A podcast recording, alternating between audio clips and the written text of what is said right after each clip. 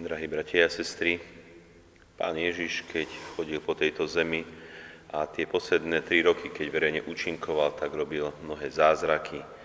A Sveté písmo nám veľakrát dopodrobne opisuje, ktoré, aké zázraky pán Ježiš robil, akým spôsobom ich robil.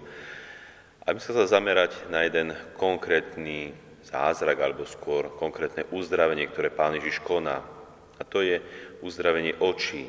Pán Ježiš sa stretal viackrát so slepými, ktorí buď oni priamo žiadali, alebo za nich žiadali o pomoc, o uzdravenie. A pán Ježiš doslova zázračným spôsobom uzdravil slepého. Čiže niekto, kto vôbec nevidel, tak zrazu prišiel k dokonalému zraku, k uzdraveniu, k zázračnému uzdraveniu. A myslím, že iba ten, ktorý má problém s videním, alebo ten, ktorý vôbec nevidí, ktorý je slepý, a ten vie správne pomenovať, aké je to ťažké, aké je ťažké žiť s týmto postihnutím, žiť v slepote, žiť v tme doslova. Ale okrem takého totálneho oslepnutia alebo nevidenia existuje ešte jeden postih očí, ktorý je tiež taký veľmi nebezpečný. Nechcem povedať, že horší ako úplná slepota, ale v niektorých prípadoch môže byť nebezpečnejší a to je zlé videnie. Alebo je to videnie, ktoré nám skresluje realitu. Videnie, ktoré, alebo v ktorom nám niečo bráni, aby sme správne a pravdivo videli. Čiže také nie dobré videnie. A sám pán Ježiš v evanílium sa zameriava na oči, keď hovorí o nejakej smietke v oči, o nejakom brvne v oči alebo v oku človeka. Čiže niečo, čo bráni vo videní, alebo niečo, čo môže skresľovať alebo brániť, aby človek dobre videl. Čo je to tá smietka, milí bratia a sestry? Čo je to smietka v oku človeka? To je tá naša hriešnosť. Hriešnosť, ktorou sme ovplyvnení v našom živote. Všetci sme hriešni, všetci máme tú smietku v oku, tú našu hriešnosť, slabosť, nedokonalosť, niečo, čo nás poznačuje v tomto živote tým negatívnym spôsobom. Všetci sme hriešni. Dalo by sa povedať, všetci vidíme trochu skreslenú realitu. Nevidíme dokonale, nevidíme dobre. Dobre vidí iba Boh. Iba Boh vie, čo je naozaj dobre, čo je správne, čo je dokonalé. Aká je naozaj realita v tomto svete aj vo väčšnom živote. My ľudia, akokoľvek sa snažíme správne vnímať svet okolo nás, sme poznačení, že vidíme cez tú smietku, cez tú našu slabosť a hriešnosť a každý človek sa už tej svojej konkrétnosti borí s nejakým tým hriechom alebo slabosťou, ktorú má.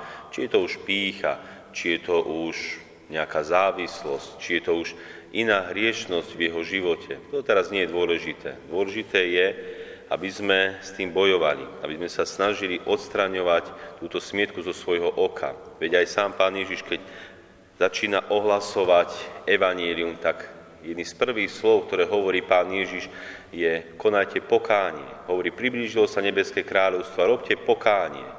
To je to prvé, k čomu sa máme každý jeden postaviť a robiť, a to je pokánie. Zameriať sa na tú svoju smietku a snažiť sa ju odstraniť zo svojho oka. Ale vidíme, že pán Ježiš nám vykresľuje ešte jeden zlý, nebezpečný, nesprávny postoj človeka. A to je, poviem to tak možno zvláštne, postoj pomoci, taký zvláštny postoj pomoci, keď druhý človek sa snaží z nášho oka odstrániť tú smietku a akoby v tom vlastnom oku tú smietku nevidel. Tváril sa, že on je ten dokonalý, tváril sa, že on je ten lepší. A práve to lepší znamená v tomto ponímaní, že má to brvno v oku. Nevidí tú svoju smietku, tú svoju slabosť či hriešnosť a snaží sa silou mocou naprávať, pomenúvať, odstraňovať tú slabosť alebo hriešnosť v tom druhom človeku. A toto je tiež to nebezpečné, čo popisuje pán Ježiš, keď človek sa doslova nechá zlákať tou skreslenou realitou svojho života a nevidí tú skutočnosť, ktorá ho či už premáha, alebo ktorá ho vedie nesprávnym smerom. Čítal som jeden taký zaujímavý príbeh, s ktorým som sa chcel podeliť. Ten príbeh hovorí, že 10 dedinčanov sa raz vydalo spoločne na pole. Na ceste ich prekvapila strašná búrka. Dedinčania sa medzi bleskami a krúpami utekali schovať do polorozpadnutého kostolíka. Romy však burácali stále hlasnejšie a blesky tancovali na vežičkách kostola. Dedinčanov sa zmocnila hrôza a začali sa polohlasne dohadovať, že medzi nimi musí byť nejaký veľký hriešník, pretože spôsobil tak strašnú búrku, ktorá sa neutíši, pokiaľ ich nezahubí. Musíme zistiť, kto to je, navrhol jeden, a poslať ho von. Zavezme klobúky zvonku na dvere, komu uletí ako prvému, bude tým hriešníkom a vydáme ho jeho osudu. Všetci súhlasili. Horko ťažko sa im podarilo otvoriť dvere a zavesiť slamené klobúky vonku. Vietor hneď jeden z nich odniesol. Jeho majiteľa hneď od, ostatní medzi bez milosti vystrčili von. Ten sa chudák ohnutý až k zemi ako ho a ohnutý k zemi, aby ho vietor neodfúkol, vydal na do zúrivej búrky.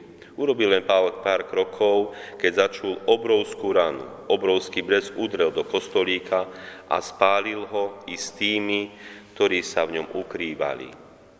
Čiže aj tento príbeh nám hovorí o takom nesprávnom posúdení alebo o takej skreslenej realite, ktorú si tí dedinčania sami v sebe doslova vymysleli. Vymysleli si, že doslova musí byť nejaký hriešnik medzi nimi, že Boh ich chce určite zahubiť, že východisko z tohto bude nejakým zvláštnym spôsobom pomenovanie jedného z nich, že on je ten hriešnik, vyhodenie ho vonku a že ostatní sa môžu zachrániť. A vidíme, že hneď sa ukázalo, že táto ich predstava, ich realita je veľmi zlá, doslova priniesla zlé ovocie, priniesla smrť, a preto aj Pán Ježiš nám hovorí, že máme skúmať sami seba.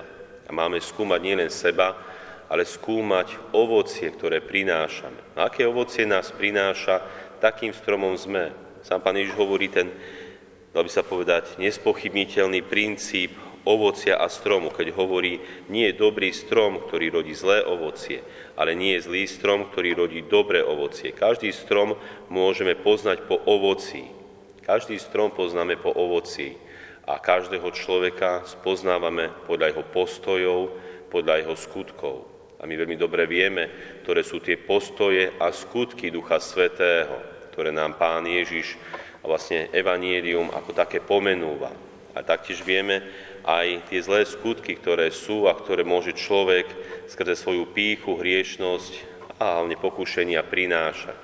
Preto sa aj my skúmajme a skúmajme tú svoju smietku, odstraňujme ho svojho oka, aby sme sa priblížili čím viac k tej skutočnej realite tohto sveta a života, aby sme spoznávali skutočného Boha, ktorý pôsobí v tomto svete a v našom živote, aby sme sa priblížili k tomu dobrému stromu a prinášali dobré ovocie v tomto živote a raz sa priblížili k tomu väčšnému životu, ktorý nás čaká a ktorý nás neminie. Snažme sa o to, ako najmä dobro v tomto svete. Amen.